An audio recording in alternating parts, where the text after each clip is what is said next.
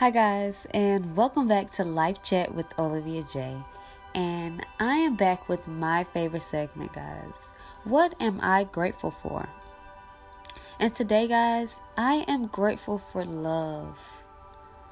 Being loved, respected, understood, and connected to others can have a profound effect on your health.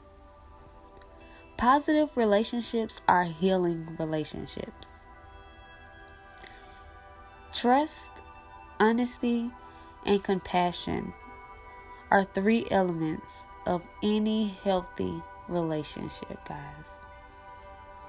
So here's your phrase of the day, and you can always repeat it after me, out loud or to yourself, guys. Love heals all wounds when I accept love.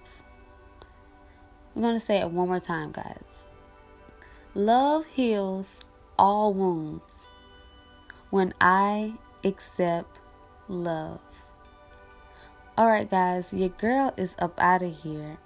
And if no one tells you they love you, just know Jamiqua does. Peace.